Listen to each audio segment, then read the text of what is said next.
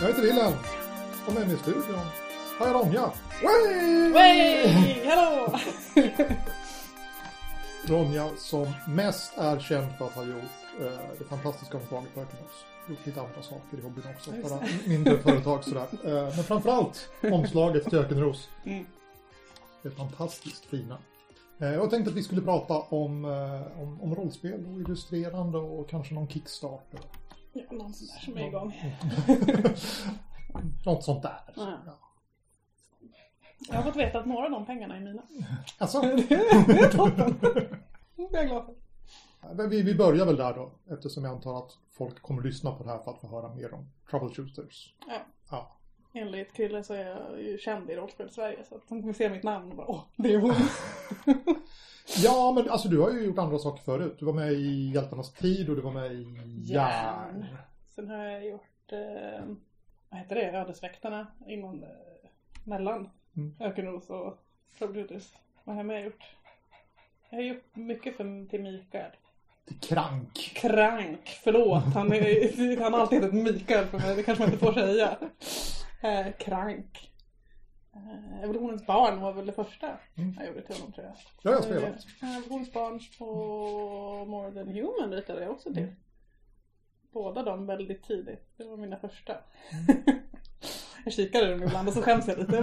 Men jag var liten, jag var tonåring. Men det, var det coolt att bli publicerad på riktigt, eller hade du gjort det innan du indragen i...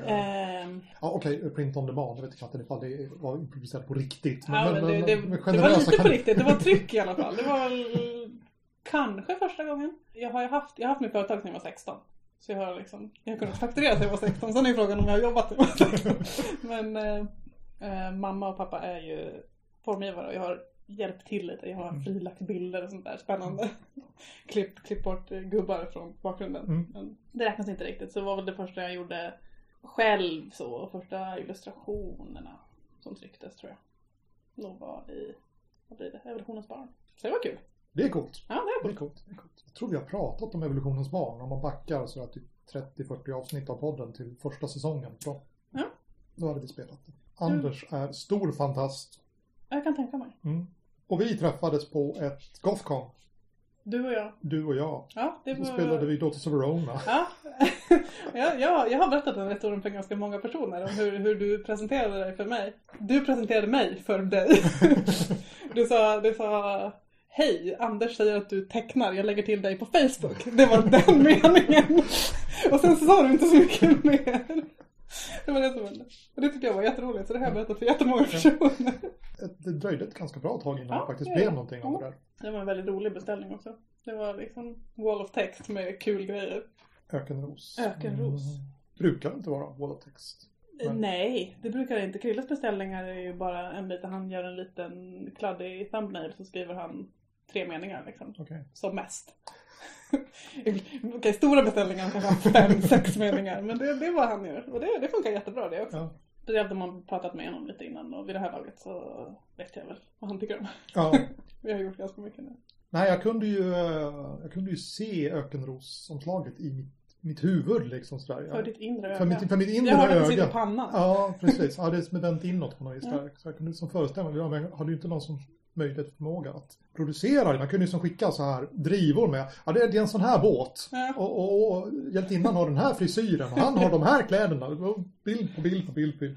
Jag vet inte vad som tog längst tid att titta på alla, den här bråten jag skickade till dig, eller att rita själva resultatet sen. Det som tog längst tid på det omslaget, det var nog att rita honom, tror jag, för att det var, han var tvungen att vara lite mörk och lite snygg och lite, det var i, jag hade höga förväntningar på mig själv och en liten snygg, skäggig man. Men jag fick jättebra referenser av dig, så det gick ju bra. Tycker jag i alla fall. Jag är jättefint. Det är absolut det finaste omslaget jag har. Jag har ju gjort de flesta själv. Så det är inte så mycket att konkurrera med. Men du kan bra underlag i alla fall. Ja. Det var bra. Och, alltså, du illustrerar spel. Alltså, nu när jag har en sån här ritare i studion. Ja. Det är jag. Det är du som ritar den. Top drive. Det är jag. Alltså, jag gjorde något avsnitt för några avsnitt sedan. Jag sa, så här skriver man rollspel och sen så kan man beställa bilder och det är bra att säga vad man vill ha. Så blir man inte besviken. Men nu när jag har dig här, så om den generella frågan, om man är spelmakare och ska göra sitt spel och man tänker men jag ska inte rita själv, jag ska inte köpa stockart, för det är ju ett väldigt behändigt sätt att köpa färdiga bilder som redan finns någonstans. Ja, så är det precis som man får. Men utan man faktiskt ska... Om du hittar någonting som är precis det du vill ha, så är det ju bra. Ja. Risken finns att någon annan använder exakt samma bild. Kan ju vara en fördel att någon annan använder precis samma bild. Och om den andra bilden är väldigt, väldigt kärn, så kan man liksom som renommésnylta lite grann. Precis, och hoppsan. Nej, men det är inte jag, men jag är bra också. Ja, just det. Men har du några tips då? För den som tänker att jag ska köpa bilder, jag ska be någon annan att göra det för att det ska gå som smooth. Alltså det lättaste är ju om du har hittat någon tillgänglig, måste jag väl säga, tecknare som ritar på ett sätt du tycker om och tycker passar. Som har hittat en portfolio som har bilder som du tycker om, så är det väl det absolut lättaste. Sen så finns det ju ganska många illustratörer, till exempel jag, som tycker om att rita olika saker. Så att det handlar väl liksom, vad har du för människor i din vänskapskrets eller extended vänskapskrets som kan tänka sig att teckna. Men enklast är om du hittar någon som faktiskt gör någonting du tycker om. För min del, så som många i rollspels-Sverige inom citationstecken, kan du hitta mig nu? Jag är ju tydligen känd. Så ja, annars liksom vet jag inte, för det är ju alltid folk som har letat upp mig. Men jag vet ju också att det finns, jag känner ju väldigt många tecknare som, jag vill jättegärna ha jobb, för det är ju inte så lätt att få jobb som tecknare. Sen så, jag rör mig inte så mycket i som tecknarkretsar egentligen. Jag är ganska, jag har aldrig... Vad heter det? Interagerat med liksom så här stora art communities eller någonting. Så att jag är inte så jätteinne i det. Utan jag gör min grej, som lägger upp bilderna. Sen så, det är väl bra om man hittar någon som spelar rollspel. Jag kan tänka mig att det finns jättemånga illustratörer som spelar rollspel också. För att det liksom, är man kreativ så kanske man tycker om att bygga världar. Och rollspel är bara att bygga världar. Det är en sån sak som jag har tänkt på. Alltså jag har nu flera gånger som jag har skrivit ett spel och sen så, jag behöver någon som illustrerar det här. Jaga någon människa att rita. Att det skulle vara tvärtom någon gång. Att det kommer som en illustratör med, jag har 10 bilder här, så skulle inte någon kunna skriva ett spel till de här 10 bilderna. Men än så länge har jag inte ens hört talas om det. Nej. Jag och Joel pratade lite om att göra ett spel huvudsakligen utifrån bilder. Jag tror att han hade pratat med Anders.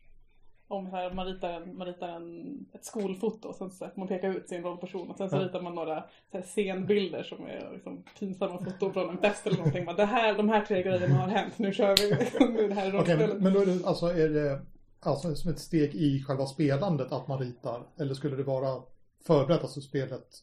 Spelet är en bilderbok liksom, sen så har man olika typer av bilder och så väljer man. Jag har inte kommit längre än så, men vill du tänka på det så får du gärna göra det. Hur går det för Joel? Blir det något... Blir det Den yttersta domen? Ja, det tror jag. Han pillar lite med det hela tiden. Och då har väl jag börjat krafta lite på det också. Jag gjorde ju den här, vad är det? Draken, logotypen, varianten som man tryckt på t-shirtar och kassan nu. De blir jättefina. Har du fått den? Ska du ha en? Blir distraherad. Han ska göra en bok. Han ska göra en bok. Och jag har lovat att illustrera till den också. Det ska bli fett. Jo, men visst kommer det bli någonting. Han har ju nästan skrivit klart ett äventyr. Han har ju precis skrivit klart äventyret. Får bara layout oss och så ska jag rita någon slags framsida. Det blir också kul. Sen drar vi falla, tror jag. Och han tog det heter. Så jag ska säga ja. Det blir ett spel. Det blir ett spel, ja precis. I framtiden, ja. För det har varit som, men det är nästan klart. Och det har varit så i flera år.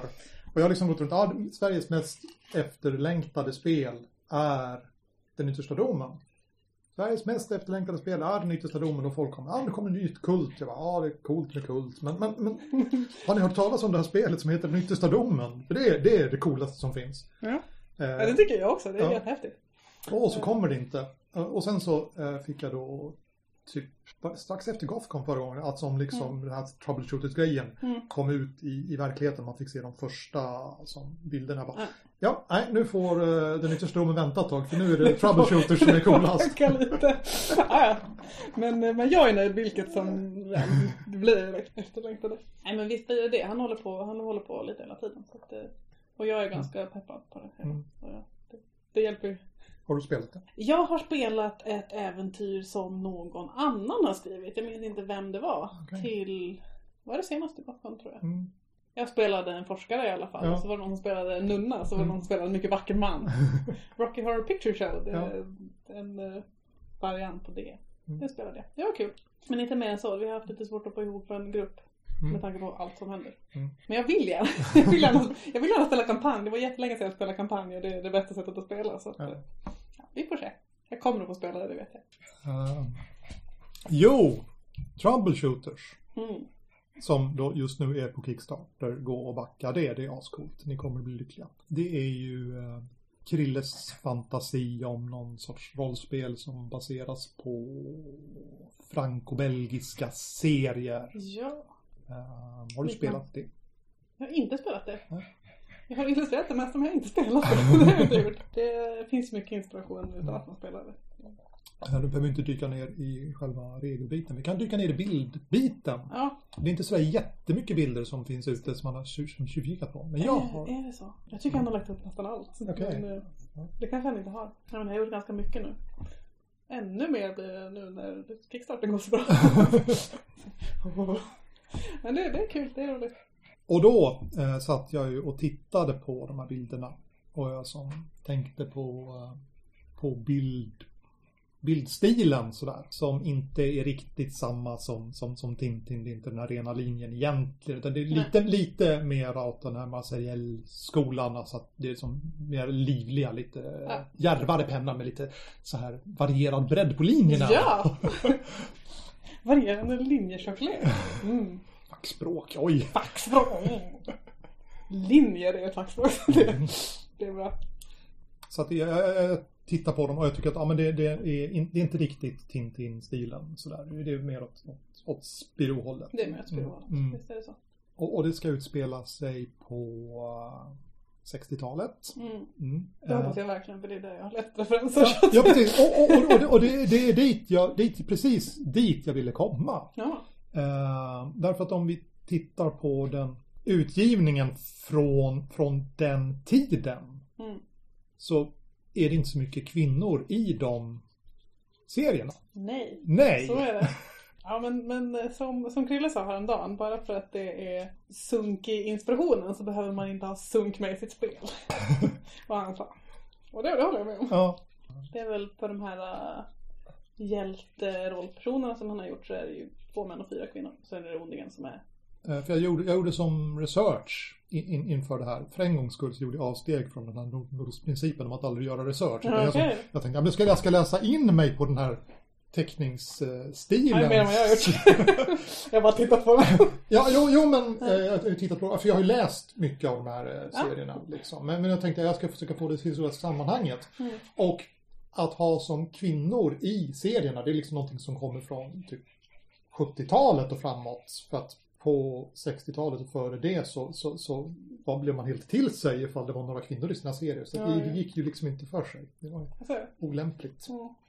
Det här var lite av ett problem för mig när jag skulle leta efter referenser. För jag liksom, vi ska ha 4 kvinnor som han har liksom designat i lite grann. Han vill ha de här 4.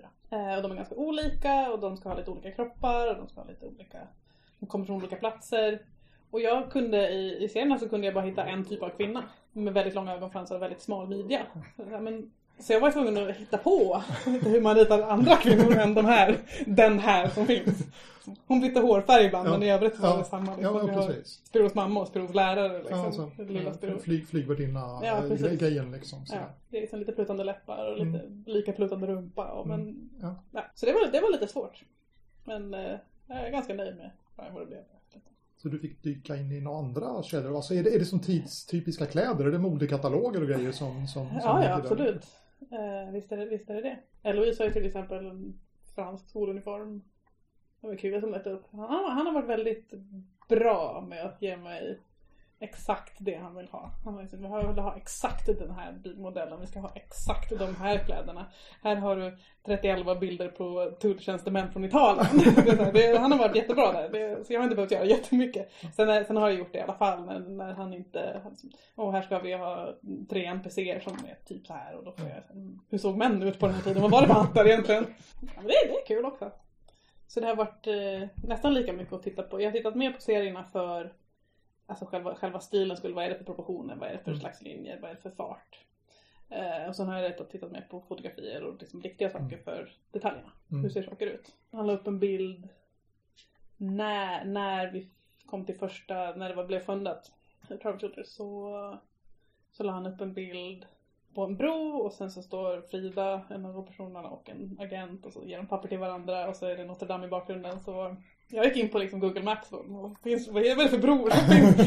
Vilken bro finns här? Ska jag rita där? Och så det är faktiskt en bro som ligger precis där den är. Så jag liksom plockade 30-11 bilder av Notre Dame och bara, den här vinkeln bra, det funkar den. Liksom. Så att det är mycket av det är ju riktigt. Alltså man kan känna igen sig om man som har... Eller har den bron kan man känna igen. Den bron kan man okay. Sen har jag liksom, bilmodellerna är ju det de är. Så jag har ju väldigt försökt vara så nära originalen som möjligt. Vi har ju pratat om rollspel, om häxor i något tidigare tillfälle. Sådär. Och den absoluta förlagen är ju den här Kikis budfirma, tror jag på svenska. Ja, det här ser jag fram emot. Jag väntar lite på att du ska prata med mig om det. Och den är ju som staden hon bor i är ju baserad på Gamla stan i Stockholm. Ja, perfekt. Så att... Där är bott. Ja, coolt. Mm. Coolt. Drakens gränd var det på. Och Väselånggatan, jag har bott på båda de här två. Och det är ju lite grann av behållningen som när man nu ser filmen. Men jag har ju varit där huset har jag sett. Liksom. Ja. Ja, coolt! Och man kan få lite sådana igenkänningar även i Troubleshooters. Men den här bron är samma. Den här bilen är... Det är bara en fantasiskapelse utan det är en... Jag har ju visat alla... Nu ska vi ha en väldigt bred kategori. Kategorin pappor. Ja. Alla pappor jag har visat de här bilderna för. De har tittat på den. Åh, vad fin! Känner jag inte här. Den bilen. Jag låt mig berätta om den bilen. För jag vet allt om den. Det är jättespännande. Så det visst är intressant. Jag tror att det...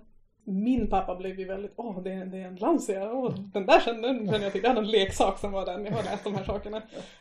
Så letade han upp på en så här galleri i Stockholm, vill ni ställa ut min dotters bilder? Så det kanske händer, man vet aldrig. Det är mycket så här igenkänning på att bli väldigt förtjusta för att de känner igen det här från sin barndom. Och... Ja, men det är lite nostalgi. Och det hela spelet är ju som nostalgi. Ja, alltså det är Krilles nostalgitripp alltid. Ja, men jag kan ju... och många andra. Ja, precis. För att det är några år mellan mig och Grillen då. Men ändå, för att jag är uppväxt med Tintin, Spiro och det här. Ja, jag också. Men jag fick ju... Min pappa hade ju hur mycket serier som helst som han liksom kastade på mig. Så jag har ju läst alla också. Ja. Och många av mina vänner. Att Tintin inte är riktigt lika hipp nu för tiden. Sådär. Nej, så är det. Men det är ju himla taktiskt för att de som köper rollspel, det är ju som 30-plussare med nostalgiska och disponibel inkomst. Så att göra spel som tilltalar det segmentet är ju... Perfekt. Ja, men det blir bra. Ja. Jag vet inte, jag kikade vad vi var uppe i nu innan. Det var nästan 470 000. Mm. Och det är... När vi spelar in så är det precis 2 veckor kvar. Ja. När det släpps så precis. Är det typ 12-13 dagar kvar. Så att, okej, ni måste inte så nödvändigtvis pausa precis nu. Men när ni har lyssnat klart så kan ni gå och vacka. Ja, vi måste ju ha... Alltså, Nordnordost har ju som rollspel te, mys och Norrland. Då, värdeorden här. Te. Du dricker alltså kinesisk bovete-te. Mm. Jättegott. Som är mycket rostat bovete som man häller vatten på. Mm. Jag dricker Earl Grey. Mm. Klassiskt. Okay. Säkert. Jag blev besviken. Jag köpte så här Lactris, fänkål och mint. Och det är som smakar som jag tycker om. Mm. Och så var det som inte teblad i det. Och det var ju det som var dess fall. Det smakade ju som laktrissaft. Och herrejävlar, det är ju... Varm laktrissaft. Liksom... Vilket märke var det? Var det Klipper? Nej, det var inte Klipper. Alltså vi sitter hemma hos mig. Jag går och tittar. Ja. Hejdå. Det är Twinnings-te. Det finns ju goda laktriser. Det gör det. Jo, men alltså laktriser. Jag tänkte att detta var liksom fänkål, laktris och mint. Och det är som... jag tänkte att det skulle vara liksom treenigheten av mina favoritsmaker. Men nej. Du lyckades på något vis att bli sött. Ja, väl... viss laktris är ju sött. Mm. När man tuggar på... Vad heter de? Stensöta. Det har jag lärt mig att det inte växer här uppe. Så att man kanske inte tuggar på. Jag fick lära mig igår att det inte finns vittippor här uppe. Det var ju en chock. Ja, jag är hallänning. Du vet vad vittippor är? Mm, jag vet vad vittippor är. Mm. Ja, det visste inte jag. Taskigt för mig. Alltså, ja, men alltså, här uppe så växer... Ja, men det finns som typ gran och björk. Inte alls som den den palett av färger och blad som växer nere i söder. Artrika skånska floran. Ja. Här finns det mycket. Framförallt vallmor på våren. Finns det små vallmor, det är fint. Finns det mer spåne? Skåningar. Men som Ronja Rövardotter, när det blir så vår, hon går runt på så vitsipsäng. Mm. Det finns ju inte här. Men jag har ju som barn lekt på sådana där liksom. Ja, jag också. Jag är Ronja. Jag blev lite...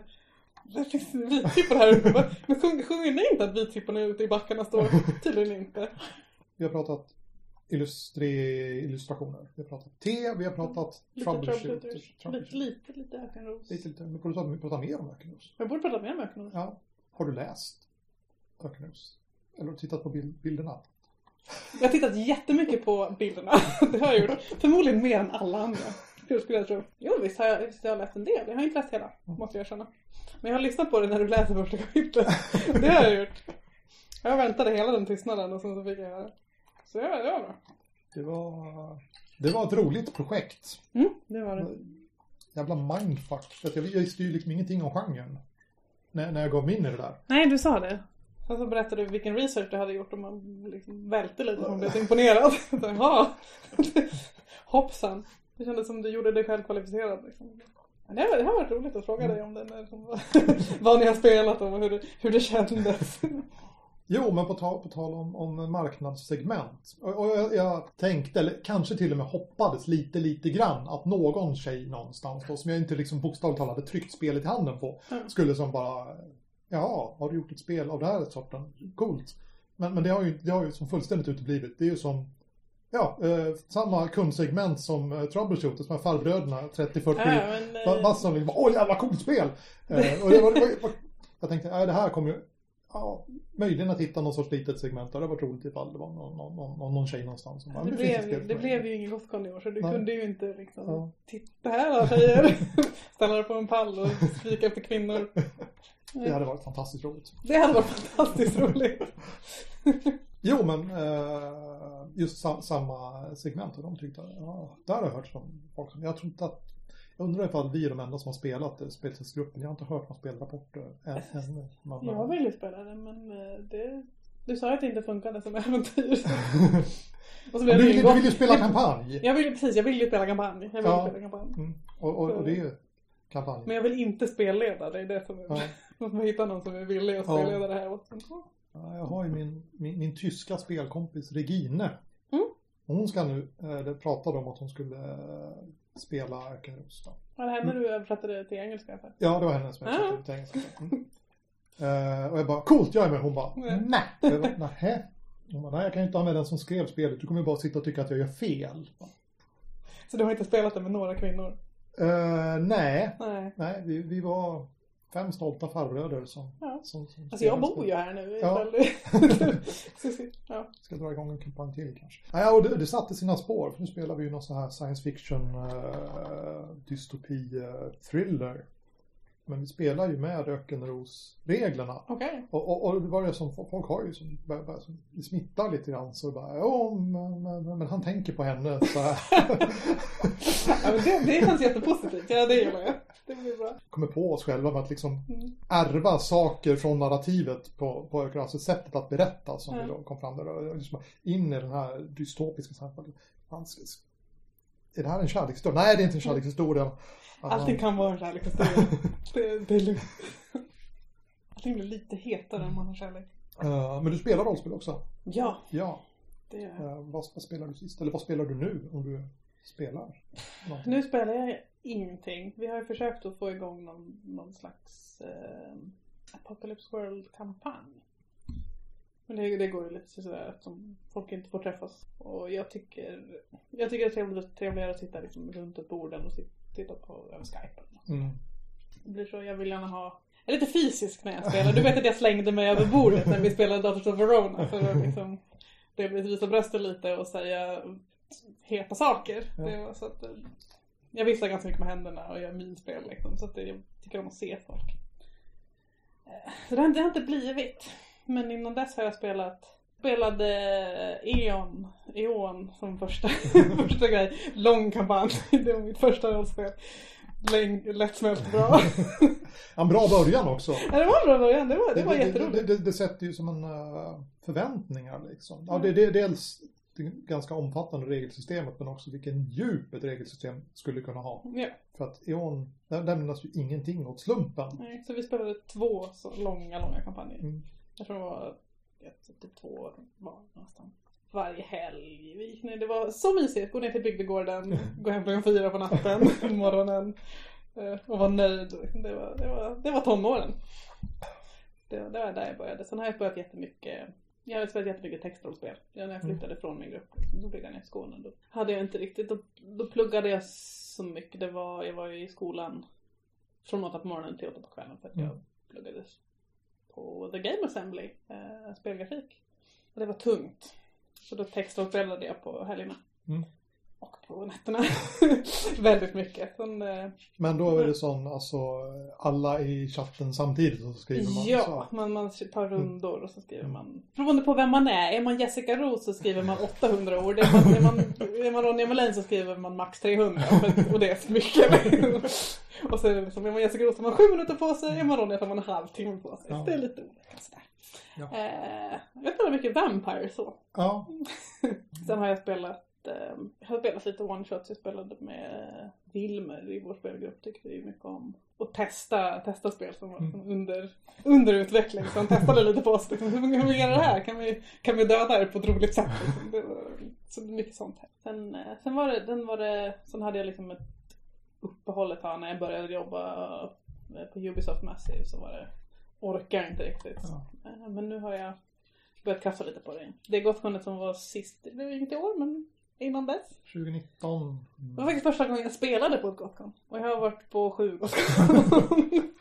Så det var kul. Det var väldigt kul. Ja, det är coolt med Gothcon. Att det är lite högtidligt. Alltså för en del är det ju liksom bara att åka in till konventet och det är liksom stora spelpunkter på det. Men för många så är det ju det är årets spelhändelse. Man har gått runt och hypat och byggt förväntningar. Man kanske till och med har rest ett dygn för att komma dit. Så att när man väl sätter sig i bordet så är man otroligt fokuserad. Nu ska det bli bra här. Så att alla är som entusiastiska redan från början. Man utgår från en nivå där alla är jättepeppade och entusiastiska. Och det blir ju bra jämfört med liksom... Kanske slentrian, jaha, det ska vi spela den här veckan också. Ja, vad var det som hände sist egentligen? Någonting. Och så måste man som grupp tillsammans hitta motivationen och entusiasmen. Men när man spelar på konvent så är det gratis. För att alla är som, wow, konvent! Jag har ju varit liksom, Jessica är en av mina bästa vänner. Och hon är ju liksom, God, jag sprängs. Det är ju hon.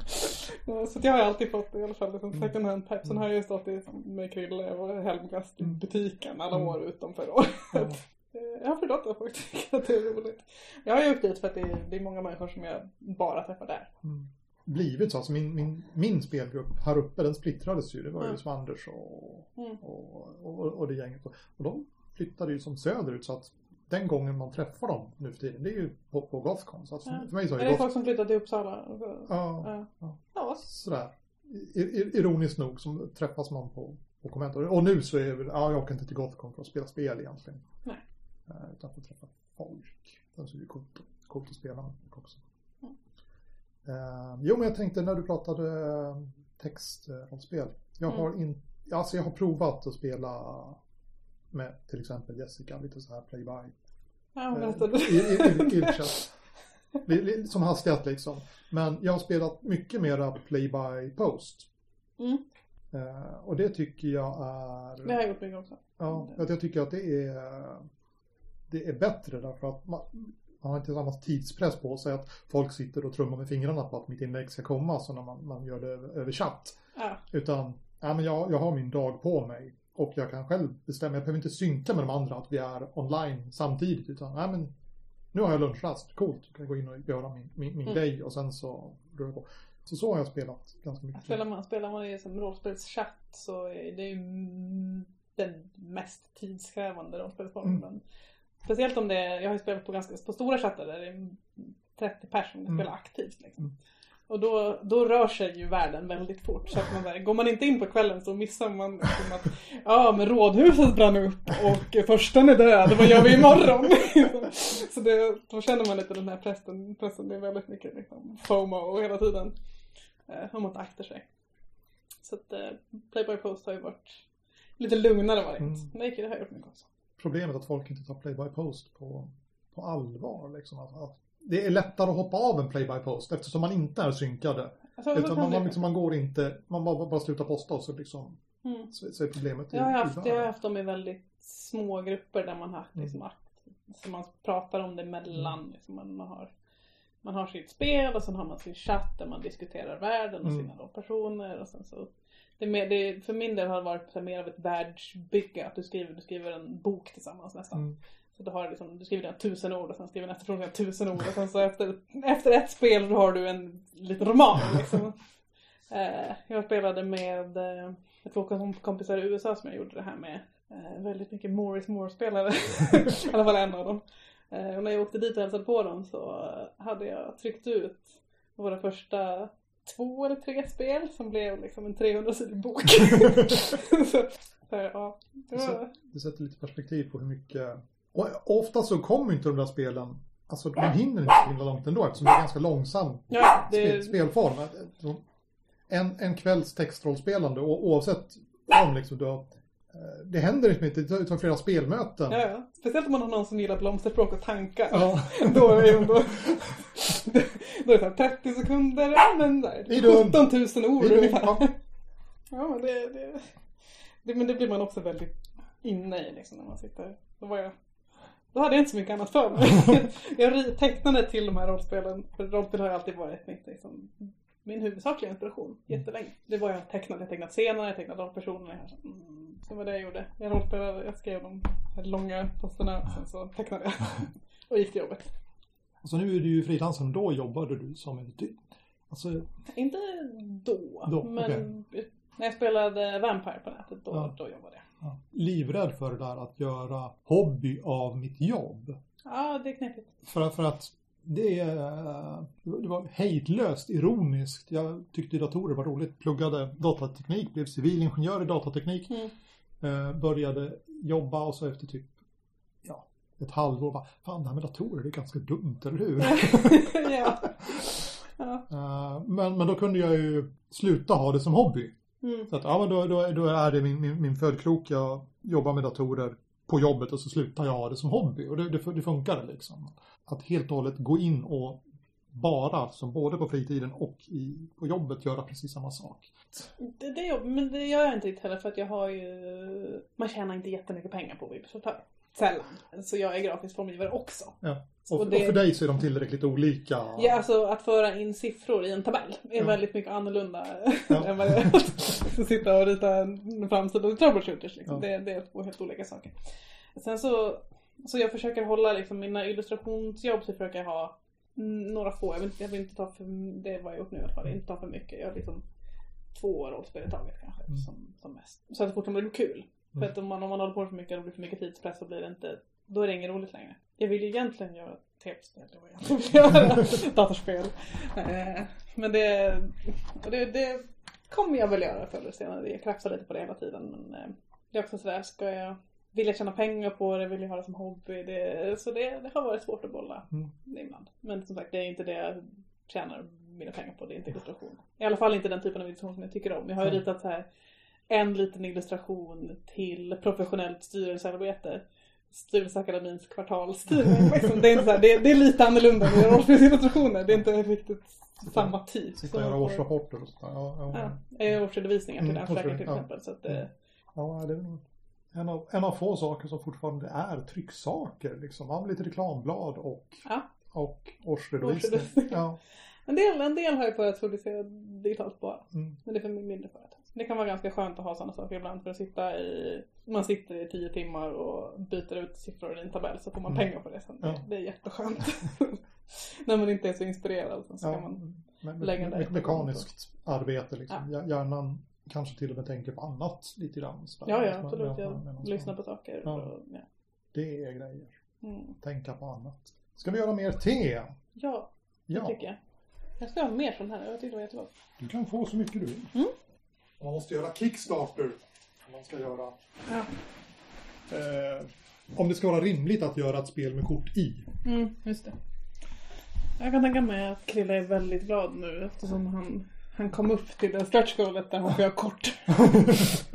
Så det är bra. Jag får se vem som tecknar dem. Kan han? Kan han? Ja, för han kan som producerar. Alltså han har ju illustrerat tidigare spel själv. Ja.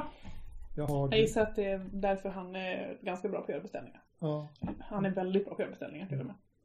Om vi backar klockan till det glada 90-talet. Mm. Mm. Innan... Då jag föddes. Då du föddes. 90. Ja, kanske lite senare. Mm. Kanske 4-5 något sånt. Mm. Bra. Jag tecknade då också. Då, på den tiden tecknade jag också. Oh. Eller när jag var 4-5. Då höll han ju på med Västmark. Mm. Just det. På, vad heter det? Och då fanns det någonting som hette Fidonet. Det var jävligt coolt. Man hade ju liksom inte bredband. Utan man hade telefonmodem. Ja. Det. Jag levde på 90-talet. Jag minns det. Men det var innan folk hade internet. Eller det fanns internet. Men innan folk gemen hade internet. Liksom. Varje kväll så kopplade man upp sin dator mot en annan dator. Och så hämtade man hem dagens meddelanden. Just det. Och så läste man dem och så kunde man svara och så skickade man upp det. Och sen under natten så gick det upp som en trädstruktur att den man pratade med skickade det uppåt vidare i trädet. Och sen så ner igen. Så att det tog ju som ett dygn eller 2 innan man fick svar. Mm. Och liksom att föra chattdiskussion när turnaround-tiden på meddelanden, ja men det tar 48 timmar innan ditt svar är framme. Då är vi ju liksom tillbaka i en... Eller då är det en digital bevis, men det är fortfarande en brevskrivarkultur. Yes. Och det var under den perioden som jag då lärde känna, fint att säga, men alltså blev medveten om Kill och hans spel, Västmark som han utstyrade. Okay. Och det var ju, alltså jag längtar tillbaka lite grann, för att det var ju som, när det är en sån turnaround-tid så är det, överlag så la folk förmodligen lite mer tid på att formulera sig, vad de ville. Men liksom, om jag blir missförstådd nu. Då är vi då är det 96 timmar tills jag liksom kan fortsätta diskussionen. Så att det var bättre förr. Det var en högre, det gick långsammare, men det var som högre informationstäthet i det som saknade väldigt grann. Och så Bill Gates syntlåt som spelas varje gång man hämtar sina post också i modemet. Det var, alltså jag kan sakna det där. Jag skrev det här tillsammans med andra, skrev jag det här CM77 cyberpunk. Okay. Cyberpunk-spelet och hela tiden jag skrev det där. Alltså, det ska ju likna, alltså det utspelar sig i framtiden, men det är en framtid sprungen ur den här modem-eran. Det är som någon sorts retro-framtid. Jo, Västmark. Fint. Oops. Inspel. Alltså det är så fruktansvärt dekadent. Vi sitter alltså och dricker vin och te medan vi spelar in. Vin och te är den bästa kombinationen. Ibland dricker jag kaffe också. Och ett glas juice. Det är som... En dryckesbuffé. Alltså. Ja, gud. Jag dricker hellre än jag äter. Det måste inte vara alkohol heller. Det är absolut inte. Spännande period under studietiden när jag drack mer alkohol än jag gör nu. Spelade drakar och demoner och jag hade som en kanna hembränt på bordet. All right. Du är i Norrland nu. Jag är i Norrland nu. You're in the army now. Wow. Du är inte i Norrland nu. No, ja. Och i takt med att kannan blev tom så gick man till dunken på diskbänken och fyllde på kannan. Jag har aldrig druckit hembränt faktiskt. Så det... Ja, jag vet inte vad det är någonting att stå efter. Sådär. Det fanns hembränt när jag firade midsommar förra året. Men det här drack en av mina kompisar upp allting. Innan jag hann stoppa henne, för jag trodde det var vatten. Så jag tror nog man fick ansvarsfull och drack massa glas vatten. Så var det inte. Hon stannade först av alla. Ja, det har ju den bieffekten. Då. Ja, det var en hejdlöst spännande. Och nu, som ansvarstagande vuxna, så kommer ju folk in med bil. Ja, just det. Mm. Och då är det inte aktuellt att dricka samtidigt som man spelar. Vi har druckit lite så här alkoholfritt vin några gånger. Så där. Mycket vuxet. Vilka sorter? Jag har gjort etiketter till alkoholfredan.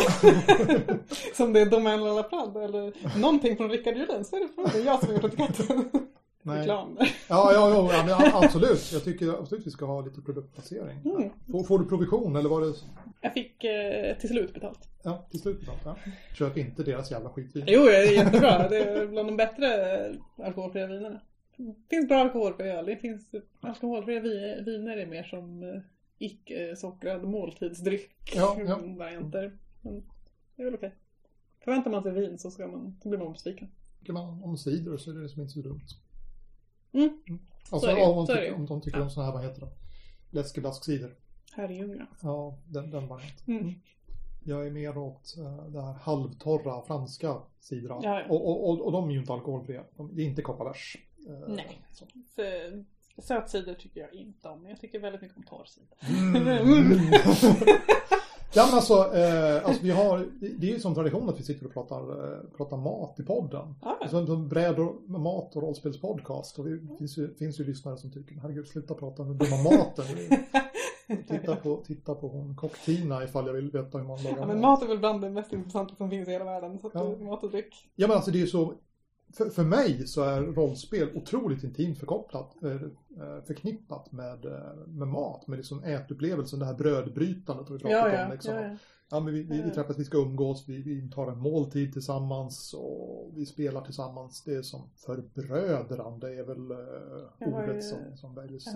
Jag har ett väldigt kärt brödminne eller ostminne snarare från en rollspelskväll. Min mamma brukade köpa bröd och ost och chips och sånt som vi kunde ta med oss ner när vi gick till bygdegården och spelade, för att de visste att ni kommer spela till klockan 5 och då kommer ni bli hungriga, så att här har ni massa grejer ni kan ta med er. Och så hade hon köpt en ost en gång som var extra lagrad och då så tar vi en paus någon gång vid 2 och så går vi ut och rostar bröd och gör ostmackor.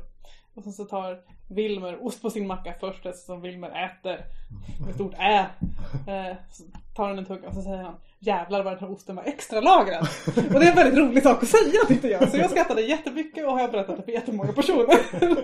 Jävlar vad den här osten var extra lagrad. Speltips då för att koppla från maten. Ät när ni ska spela. Ja. Eller kanske inte nödvändigtvis samtidigt, men innan i alla fall. Det är rutin och jag tycker att det är bra, vi är ju ifrån varandras spel. Det är inte som när jag gick i grundskolan och jag spelade med mina klasskompisar, utan nu är det som människor som jag inte ser, inte pratar med på 1 eller 2 veckor. Och sen så ses vi och då har vi ju som saker att få ur systemet, diskutera sedda filmer och händelser i livet och sådär. Då kan man ju som börja spela rollspel och sen så kommer någon bara, åh jävla coolt, påminner om den här filmen som jag såg, och så driver man iväg liksom. Istället så, nej men nu äter vi, då är bordet fritt och diskuterar vi av saker, och sen så när tallrikarna bort och försvinner, tillsammans med tallrikarna försvinner offsnacket, och sen så spelar vi liksom fokuserat så länge som vi nu gör, och det har gjort att det blir väldigt bra. Och det som man kanske såg som det bra rollspelandet tidigare, när man inte åt tillsammans och fick avslöjande, man liksom driftade fram och tillbaka mellan, nu spelar vi rollspel och så är det sidosnack och så rollspel, sidosnack. Nej, men då är det som först sidosnack och sen spelar vi rollspel, och då varvar man in i berättelsen och man lyfts inte ut ur den hela tiden, utan man är kvar inne i berättelsen, och det tycker jag är coolt. Mycket lättare när man sitter med varandra än det är på Skype. Discord eller vad man nu väljer. Nog för att jag har haft väldigt djupa upplevelser över text också. Ja, i efterhand, alltså när jag textspelar så blir det ju fortfarande den här inre filmen av vad som skrivs istället för vad som sägs. Och när jag efterhand tänker tillbaka på det, då kan det vara som den filmen är lika bra som filmen som jag såg när vi spelade. Men just i spelögonblicket tycker jag att det ger mer att prata med varandra runt bordet. Men, ett stort men, ska man ge sig in i de lite obekväma trakterna kanske. Sådär. Spela om saker som man kanske inte skulle säga. Så skapar texten en distans till det. Så man kan skriva saker som till en mer eller mindre främling. Även en vän liksom. Att skriva saker som man kanske inte skulle sagt vid bordet. Ja, det tror jag. Jag känner det så. När jag textar och spelar så är det väldigt, jag sitter väldigt länge och skriver. Men folk har sagt till mig att det blir väldigt bra, så att det är okej att jag tar lång tid på mig, att jag är långsammast av alla. Så när jag sitter och skriver så är det så här, kan jag skriva så här? Är det här rätt ord? Jag sitter och, det kan vara så att jag läser liksom grammatik i 10 minuter för att jag vet inte om jag kan bygga den här meningen på det här sättet. Så, men det blir bra i slutändan, men när jag väl sitter och gör det så är det väldigt, hur meningsbyggnad är viktigare än vad som händer nästan. Men sen efteråt som du säger så är det så här, oh yes, där gjorde jag bra ifrån mig, nu blev det coolt. Och så får man liksom, lite den här bekräftelsen att man får en like nästan. När de säger, ja. Gud vad coolt, det är coola grejer. Sen är det tacksamt att spela med Jessica, för Jessica blir alltid så glad om man är skickad. Det är coolt med likes. Vi har ju i till exempel Ökenros så har vi ju det här rosmekaniken. Att man liksom kan ge varandra beröm. Nu tycker jag du håller på med någonting spännande. Här får du lite ros. Ja. Får du en ros liksom, som gör dig bättre. Och den mekaniken kommer ur Gud är större. Gud är större? Gud är större. Nej. Jag vittade med händerna här för alla som inte såg det. Gud är större, ja. Mm. Ja, men det är samma mekanik. Men för mig så kommer den från The Solar System. Nej, Shadow Yesterday. Naturligtvis. Där man också hade det där att ja, men vi spelar och du gör någonting coolt. Här får du som berömpoäng. Det är som en fysisk like vid bordet. Erfarenhet. Alltså efter att du spelade så blev det som en period. Och liksom, ja, och sen så du har 5 pluttar här. Och det är erfarenhetspoäng som inte du har. Men så fort du ger den till någon annan så blir det erfarenhetspoäng. Mm. Så man kunde som hålla på och lajka varandra medan man satt vid bordet när folk sa coola saker. Mycket tacksamt. Och det skapar ju entusiasm på något vis. Att folk sitter och inte spelar Hearthstone medan de andra rollspelar. Sådär. Utan man sitter med och lyssnar. Vad är det? Ja, du rollspelar den här. Aktiv åskådare, liksom. Precis. Och det var en av de sakerna som jag ville ha med i till exempel Ökenros. Ja. Att ha den här aktiva åskådarrollen så att man... Och det var ju nästan nödvändigt. Ja, men det handlar om hjältinnan. Hon träffar som hjältar och bifigurer. Men hon är med i alla scener nästan. Ni andra kanske. Och du. Det är som en obalans mellan hur mycket man får prata som sin rollperson. Mm. Men man har alltid... som spelar ett intresse av att vara med i berättelsen. Gjorde ni så att det är någon som spelar helt innan? Ja. Okej, okay. Så att det är inte som Daughters of Rona att man byter. Nej, man har redan personer. Mm. I vårt fall så var det jag som spelade helt innan. Ja, men det minns jag att du sa. Det var inget överkväm att göra det. Så att du fick göra det. Ja, nej. Ja, jag hade varit på att spela helt innan. Jag tycker det är coolt när rollpersonerna är när det är en blandning sådär. Mm. Till exempel på axeln man kvinna sådär. Mm. Det kan ju vara andra sorters dimensioner också, men till exempel den. Så jag brukar så sitta tyst och så se vad alla de andra spelar och sen så försöker jag välja någonting som saknas eller som skulle fylla ut och skapa kontrast liksom. Vi spelade ett Rotsystemäventyr efter Gothcon en gång när jag brukar sova och hemma hos Wille. Och då spelade vi ett Rotsystemäventyr för att Mikael behövde rollpersoner som han skulle spela i radio sen, tror jag. Så behövde han erfarna rollspelare som byggde rollpersoner som han kunde ta med sig dit. Och då byggde alla sina rollpersoner. Jag satt och väntade, sen tog jag alla bladen. Satt ihop dem och satte dem mot ett fönster för att se vilka duttar som saknades. Och så byggde jag en rollperson som liksom fyllde i de här hålen. Så jag har lite liknande. Ja. Så vad är det som saknas? Kan vi liksom bygga ihop den här gruppen till något solitt som fungerar tillsammans? Bra dynamik. Tydligen så var det spelaren som fick min rollperson hade roligast. Jag byggde en typ polischef med aggressionsproblem. Och det är ju alltid roligt. Det är första gången man rullar och spelar. Ja, det var ju något av en tråp. Som också hade 5 i styrka. Och det är mycket roligt. Jag gjorde till och med en liten serie om det här. Det enda jag har postat på... Det är en av 2 saker jag har postat på rollspelbanken. Det var bättre förr. När det tog 48 timmar. Nej, det tog 48 timmar på förr. Ja, framförallt då. Men... Det var mycket bra. Nej, du sa att ni funderade på att spela Apocalypse World. Ja. Ja. Och Apocalypse World, det är som början till slutet. För min del liksom. Ja. Så kommer Apocalypse World och så förstörs allt. Ja, men jag förstått det. Joel har sagt att liksom, vi får inte med oss Willem för han vill inte spela det. Jag vill ju spela Den yttersta domen, men så ska man tydligen vara fler än 3 och det har vi inte hittat. Ja. Jag har aldrig spelat det så jag kan inte säga något. Vi får se vad jag tycker sen. Jag har lite svårt för postapokalyps, men... Alltså Apocalypse World? Postapokalyps overall har jag svårt för. Det har inte gjorts så bra så många gånger. Eller inte efter min smak i alla fall. Ja, vad är det för fel på Apocalypse World egentligen?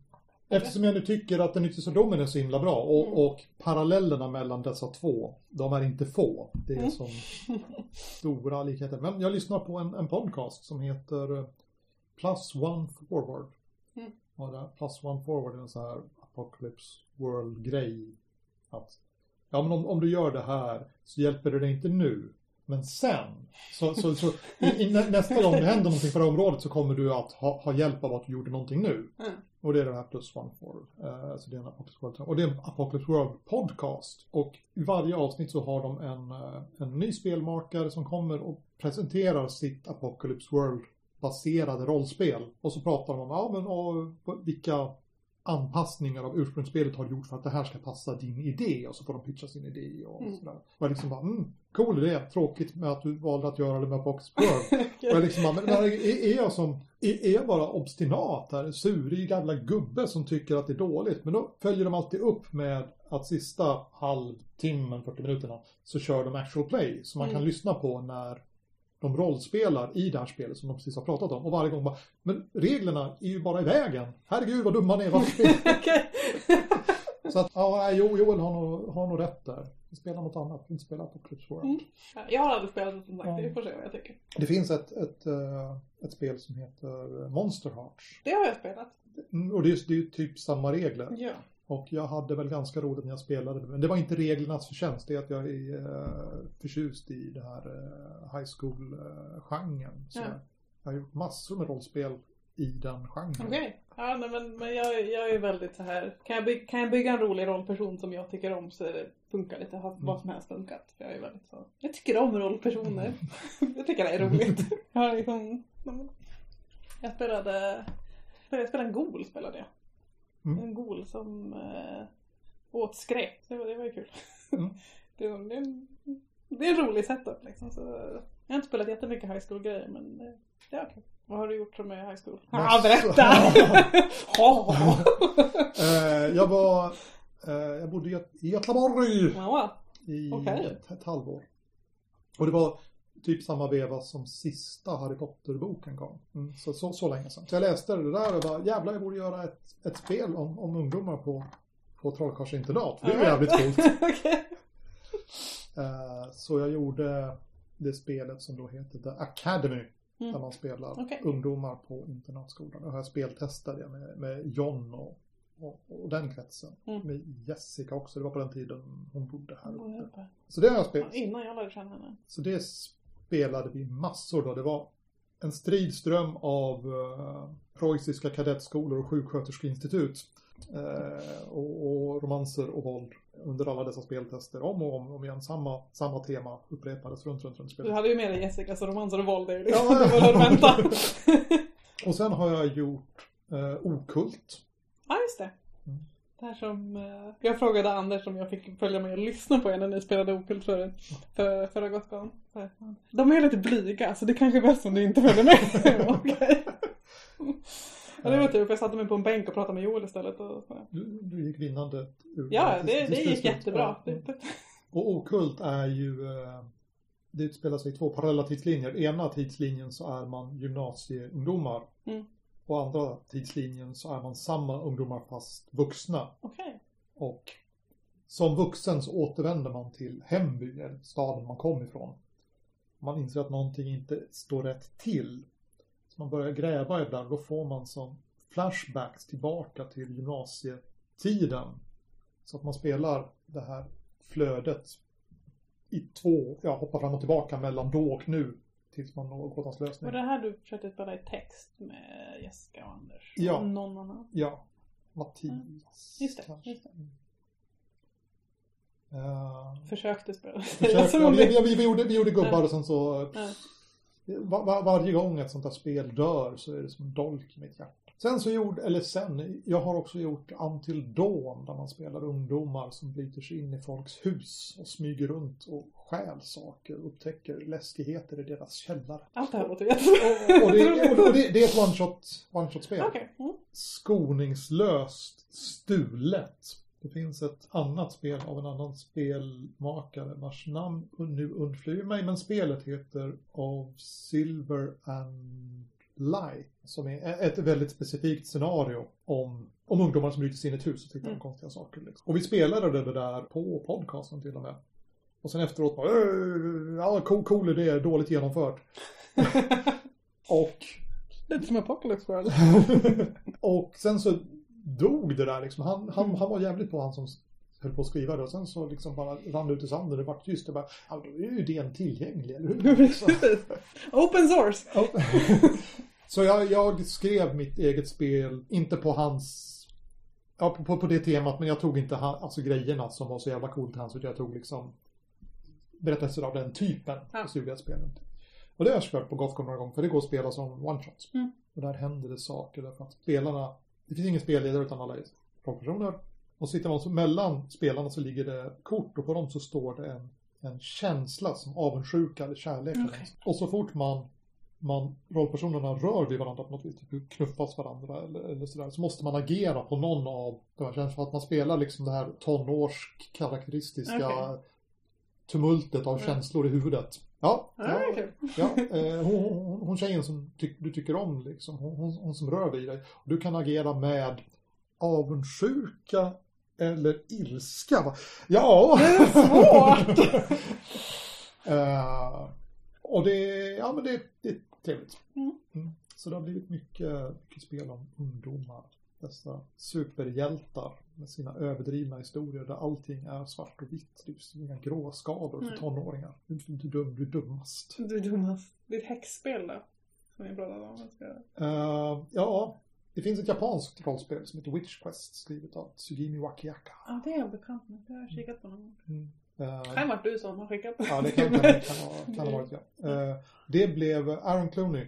Han översatte det. Alltså det finns i typ 4 olika utgåvor. Men den första utgåvan är någonting som är japanskt som heter share text. Och det är inte riktigt public domain. Men det är som typ japansk public domain. Inte riktigt, men typ share text. Nej, det är det. Några armbågar. Ja, sådär. Han översatte den versionen då till engelska. Mm. Och vi spelade det ganska litet under en period faktiskt. Och det handlar ju om 13-åriga häxor och deras katter. Okay. Och det är jävligt coolt för att man spelarna sitter alltid i par. Man delar ett rollformulär mellan häxan och katten. Okay. För att det är liksom min katt, eller min häxa. Mm. Och sen så kanske man är 4 spelare och spelare. Så då finns det som en katt och en häxa där också. Och katterna kan prata med varandra för att de pratar i kattspråket. Mm. Och katten kan prata med sin häxa eftersom de har det här magiska bandet liksom. Mm. Och häxorna kan prata med varandra för de pratar i människospråk liksom. Mm. Spelledaren kan säga till, och ni katter. Mm. Och så liksom, jag har katterna någonting att prata om liksom. Och medan de gör det så kan, och så då spelar med spelledarna, med katterna. Mm. Då kan häxorna liksom diskutera häxsaker. Mm. Och sen så vänder sig spelledaren kanske till häxorna och säger, och för er så händer det här. Och då kan katterna börja som tisseltasslar. Mm. Okay. Och vänder sig spelledaren till det ena katt- och häxparet då, där ni är. Då börjar liksom direkt det andra och liksom bara, jävla fisk! Och sådär. Så att man kan som spelledare att hantera en grupp med 8 eller 10 spelare, det är inga problem alls för att spelarantalet blir som halverat. Mm. Eftersom de sitter i par och de kan hela tiden underhålla varandra i de olika konstellationerna. Mm. Det är ett jävligt coolt spel. Mm. Och jag tänkte jag skulle ge ut det på svenska. De andra, tredje och fjärde, eller ja, många de japanska utgåvorna då, de har jättefina anime, manga bilder och sådär. Ja. Men den första utgåvan har ASCII-grafik. Why not both? Och jag är en sån stofil så jag tycker det är lite coolt med ASCII-grafik. Men det är det. Det tycker jag också. Ja, men då tänkte jag, då skulle man kunna göra lite nya bilder till det där. Och så ge ut det på svenska. Jag har gjort en tarotkortlek. För att häxorna, de har sin egen 29-korts tarot. Mm. Och den gjorde vi en sån här crowdsourcing. Så att alla fick rita varsitt kort. Okay. Och instruktionerna var, du ska göra kungen. Det är nummer 7. Eller vad tusan det var liksom. Bildfilen som jag får ska vara så här många pixlar. Okay. Där fick du instruktionerna. Och sen så kom alla bilderna till mig och så sammanställde jag det till en kortlek. Blandad kvalitet. Alltså, blandade stilar i alla fall. Väldigt blandade stilar. Alltså ni som lyssnar på det här som podcast, ni kan ju som surfa in på internet och titta. Jag kanske länkar bilden. Jag har ju en fysisk texttarot någonstans. Jag bara kunde... Nu prasslar jag här samtidigt som jag pratar. Det blir jävligt bra radio. Det är äkta. Det är genuint. Mycket tärningar, lite böcker. Man kan som spåra När man spelar hörskap så måste man ha hår, spänner, kattöron. Viktigt. Det är ju fjäder, kattöron. Ja, men de ser ganska trovärdigt från det hållet som man faktiskt ser. Ja. Här. Där. Det var väldigt varierande. Ja, instruktionerna var ju som... väldigt, jag tänkte att det skulle som... Att den officiella Witch Quest-världen är att världen har gått sönder lite grann. Så att det finns massor med som skärvor som har liksom sin egen kultur egentligen. Jag tänkte att det var som en samlad lek från häxor i olika kulturer. Men det var liksom ett kort från varje så att den var liksom häx-tarot. Sådär. Ja, det funkar. Och så slapp jag då producera 29 kort. Utan jag behövde bara göra... Jag ser lite fram emot att göra en tarotkortlek till yttersta domen. Mm. Det är ju jättekul. Jättemycket jobb men också kul. Ja, vansinnigt dyrt projekt. Måste kickstarta där och få 1 miljard. Ja, det är som... Men jag är väldigt snäll ibland. Så man kanske inte behöver betala mig så mycket pengar. Det beror troligt på. Kittla i mun i hakan lite. Så blir det det är ju också... alltså, om vi pratar om att det är dyrt att göra kortspel. Mm. Ja, det är alltså... Ett jävla jobb att trycka dem. Ska man trycka små serier av spelkort så blir det galet dyrt. Yeah. Men ska man också då beställa custom art till alla kort.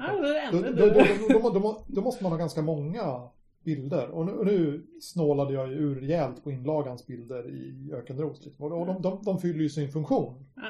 Absolut, de är som navigationspunkter genom boken. Men att göra det projektet på fria ligan-nivå av konstfärdighet. Ja, det måste man göra Kickstarter. Det finns ingen möjlighet att man bara friformar det där ur kaffekassan. Om man inte tecknar själv liksom. Ja, det är mitt projekt nu. Ja, lära dig teckna. Lära mig teckna. Ja, jag har tagit John som... Ekonomisk.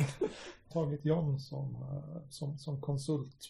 Han har gett mig... Ja, du ska läsa följande böcker. Se till när du behöver konstmaterial så... Är du med i hans lilla teckningsgrupp nu? Ja, jag är med i hans teckningsgrupp. Det är inte jag bara hört talas om den. Så jag pluggar franska en halvtimme varje dag och jag ritar en halvtimme varje dag. Så det ser rent bedrövligt ut än så länge. Men det lät bedrövligt när jag lärde mig spela fiol som 30-åring också. Så att jag tänker mig att, att det finns kanske hopp om jag härdar ut trots att det blir fult. Så är det. Kroki. Absolut bästa du kan göra. Alltså jag finns ju också. Ja. Jag vill ju ha lite roliga jobb också. Så att det är kul. Sen så är det ju så för...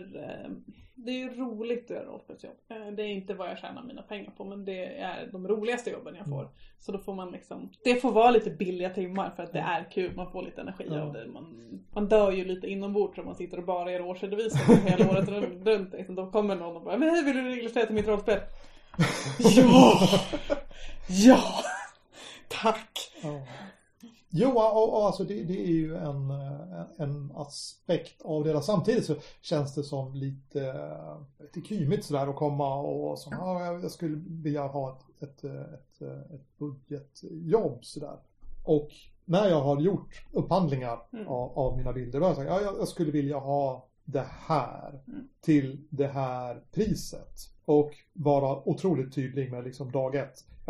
Jag behöver det här. Jag kan tänka mig att betala så här mycket.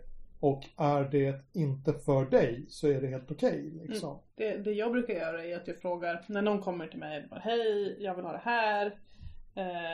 Vad skulle det kosta? Så brukar jag ju ställa motfrågan. Vad har du för budget? För det är som. Du vill ganska mycket.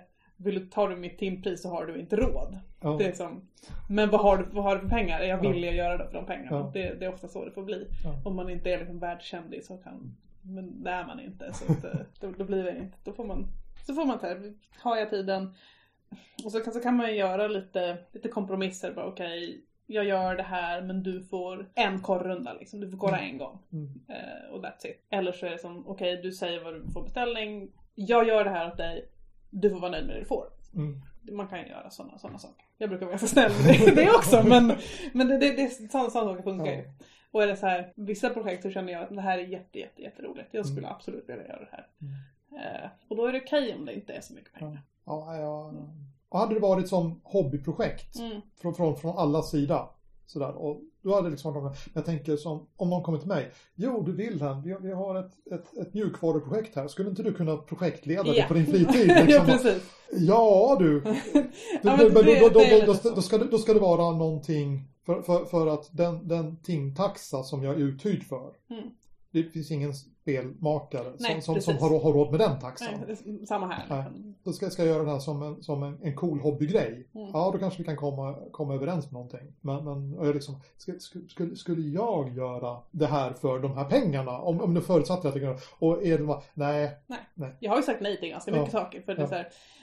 Jag tycker om att göra väldigt många olika stilar. Jag tycker om att göra olika saker, för att då känner jag att jag lär mig någonting och jag blir inte uttråkad. Jag blir ganska lätt uttråkad om jag sitter och gör samma sak om och om igen. Jag tycker att det är jätteroligt att jag gör Troubleshooters nu istället för järn. Jag har gjort väldigt många järnbilder, för Hjältarnas tid och järn är i samma illustrationsmaner. Jättekul, men det är så här, Troubleshooters, det var roligt. Det var jättekul att göra Ökenros och Ödesväktarna, för att det var så här, det här är två andra saker. Så att jag får göra saker, jag får liksom testa olika grejer. Och lär mig mycket när jag gör det. Så det är liksom, jag räknar in det också. Ja. Hur kul har jag? Ja, men jag antar att det är som en spark i ändan att ge sig in i någonting annat. Om du hade bara suttit på kammaren, jag ska rita lite grann för skojs skull. Mm. Kanske det är lätt att fastna i sina hjulspår. Även om man säger att jag ska utmana mig själv. Men så kommer någon och säger, jag tycker att du ska göra det här. Och då är det som, det är en jävla hjulspår som jag inte har varit i förr. Men så är det med Troubleshooters mycket nu. För att Krilla är ju så här, vi ska ha den här bilen. Jag bara, shit, en bil?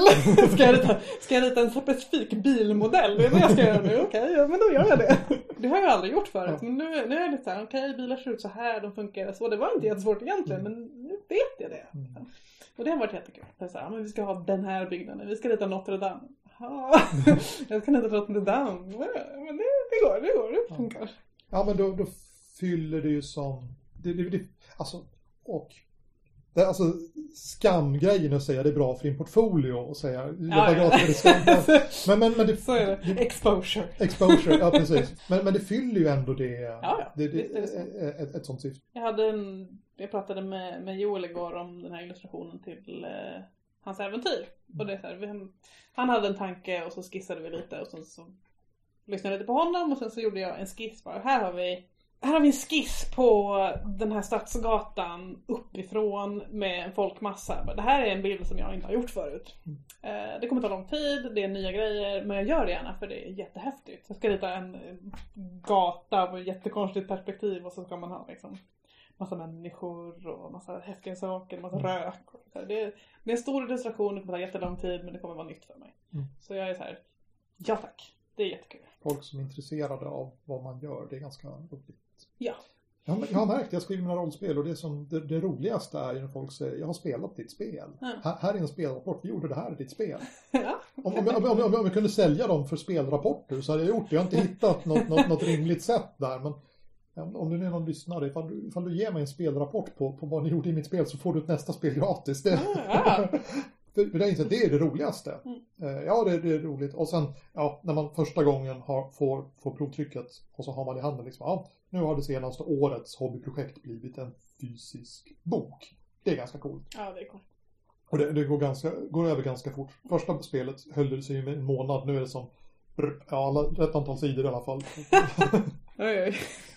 Ja, jag tycker det är trevligt att få saker i handen. Ja, men det är trevligt. Men det går över så fort. Men, ja, så är det ju. Hade Ökenros varit mitt första spel så hade jag åkt hit och bara, får jag en kopia? Men nu är det inte det. Nu får jag den nu idag. Men det kom ju som då och då. Jag som surfade på internet så såg jag. Men det var några tyskar som hade spelat Okult. Okult är ju 5-6 år gammalt. Men de hade spelat för ett år sedan. Jag snubblade in på något tyskt forum och så. Vi har spelat Okult. Så skrev de vad de hade gjort. Och inte till mig, men jag såg att de hade spelat liksom. Och då fick jag ju som en kick liksom, gick runt i en spelskrivare rus i en vecka efteråt och jobbade på nästa projekt. Ja, men så är det ju. Jag hade en ganska stor Tumblr-blogg ett tag, tills Tumblr tog bort den och jag förlorade mina 40 000 följare. Det var ju tråkigt. Men innan det så var jag ju ganska aktiv där. Jag la upp ett par bilder i veckan. Och då var det ju folk som ibland bara skrev så här långa poster om mina bilder. Då blir man lite, nämen, om mig skulle verkligen. Man blir ju glad och så tänkte man lite mer. Det är som, man gillar likes, man gillar och sen så inbillar jag mig att jag inte bara driver av det. Men det är ju trevligt. En slags liksom genuin uppskattning när någon faktiskt har lagt tid åt en sak, men de har ägnat tid att tänka på dem och skriva någonting om dem och typ uttrycka någon slags, jag blev inspirerad av det här. Det är väldigt trevligt. För ett år sedan så dök det upp en tysk att vi skulle spela Okult. Så jag översatte det till tyska. Vill du ha filerna? Okej. Okay. Så nu går det finns Okult på tyska. Det finns Okult på tyska. Anders hade gjort layouten till den engelska utgåvan. Mm. Och det gick inte bara att som, trycka i de tyska orden. Nej. Så att jag fick layouta om det då. Ja. Det tog en kväll. Liksom. Så snabb är jag. Det tar en kväll för mig att göra en bok. Nämen. Nästan oavsett hur många sidor den har. Ja, de är mjukt. Hur bygger tyska eller krymper det? Blir det mer ord? Det var mer. Så jag, och så hade jag ju då slarvat på. Det är ju det enda spelet som jag har illustrerat själv. Mm. Än så länge då. Men det är illustrerat med foton. Jag har hört att du är duktig på det. Var dumt. Men det förutsätter att man kan som fotografera det som ska vara i spelet. Ja, och det funkar liksom ganska bra. Ja, men det här spelet utspelar sig i nedgången småstad. Ja, men jag kan åka hem och så kan jag fotografera på mammas gata liksom. Just det. Det här spelet utspelar sig med kattflickor på ett rymdskepp liksom. Bara, ja du, jag är inte en practical artists entusiast. Nej. Så jag fick gräva fram nya bilder så att den tyska utgåvan har en annan layout och den har i viss mån andra bilder också för att jag kunde titta de högupplösta bildfilerna på alla snälser. Så det är ett lite annat spel. Så som stora fantaster om min bildkonst så kan du köpa den tyska okulten. Men det var jävligt coolt att ur liksom ingen människa jag kände, inte haft någon kontakt med alls. Bara kommer som, förresten vi spelade okult, jag översatte det till min spelgrupp för de ville ha spelet på tyska liksom. Vilken grej. Här har du filen. Han vill inte ha någonting för det heller. Nej. Utan bara får du filerna. Det har sålt i ett exemplar. Fler än noll. Det är fler än noll. Och det var någon som översatte det. Ja, det finns ju två exemplar. Nej, det finns ju tre exemplar. Jag har ett själv. Jag skickade ett till han som översatte det. Så tack för hjälpen då. Och sen så har jag sålt ett exemplar. Så att det sålde i tre exemplar. Denna tyska översättning. Men det var som värt det. Därför att han hade... Han gjorde jobbet. Ja, han gjorde, men att det var responsen liksom. Ja. Ja, men jag tyckte din grej var så jävla cool så att jag översatte den till tyska. Ja. Jag tyckte din grej var så jävla cool att jag spelade med det. Men nu fick jag ju tillbaka någonting som jag faktiskt kunde ge vidare. Ja. Wow! Ja, det är jättehäftigt. Ja, jag tycker att det är roligt att... jag tror att jag bara har gjort svenska rollspel. Men nu kommer ju Troubleshooters och då har jag satt Ökenros till engelska. Mm. Det är som det är första gången jag kan skicka mina rollspel till mina inte svenskspråkiga vänner. Jag kan ge det här till folk. Det känns ju jättebra. Jag kan visa vad jag gör till liksom med ett sammanhang och inte bara. Vi har ju liksom jättegoda vänner som inte pratar svenska. Ja, så det har varit lite tråkigt den här gången. Sen har jag inte jättemånga franskspråkiga vänner, men hade jag haft det så hade jag funkat det också. Men Troubleshooters kommer inte på svenska. Nej. Det är fantastiskt. För att jag har gått runt och tänkt på Tintin-rollspel och så kommer Troubleshooters. Ja. Och jag liksom bara, skit också. Vi kan göra det på svenska. Men precis. Men Krilla har ju varit snäll. Och han lämnar den svenska nischen öppen. Han gör sitt spel på engelska och franska. Så att den svenska nischen är fortfarande öppen. Mm. Jag kan fortfarande göra mitt jävla Tintin-spel. Ja, jag kan säkert dita Tintin-gravid också. Det är som... Annan penna. Lite mindre skillnad på linjetjockleken. Ja, men det är annat så det är ju annat. Människorna bildas på ett annat vis och rörelser visas på ett annat. Det är inte bara linjetjockleken. Nej, herregud, det är hur mycket som helst. Men vi tittade ju väldigt mycket på Tintin också. Mm.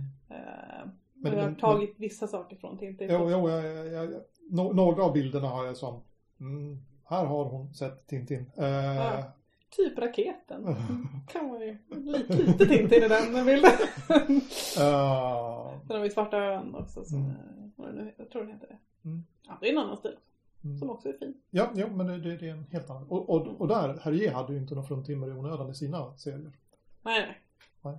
Det behöver har man de männen så behöver jag det.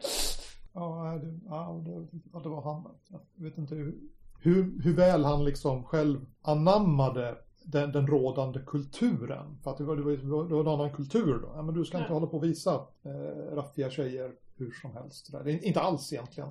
Nej. Och folk är väldigt lätt för det. Och i alla fall han internaliserade och gjorde till något. Har man bara liksom konstaterade faktum. Och så fanns det Bianca Castafiore liksom.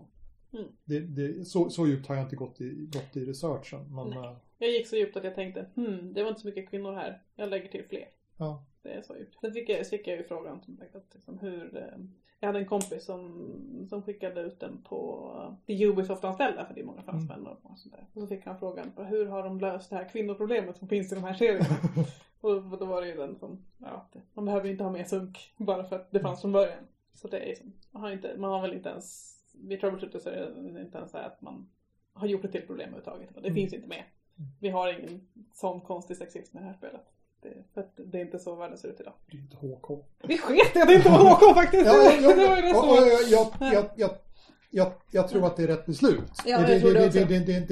Det var inte dit jag ville komma. Nej, med frågesättandet liksom.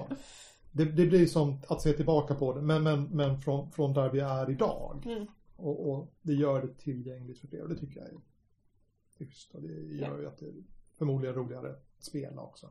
Alltså, och för min del så mycket roligare att teckna. Ja, de har ju roligare kläder, tjejerna. Så som det brukar vara. Valmöjlighet. Vad är det vi pratar om?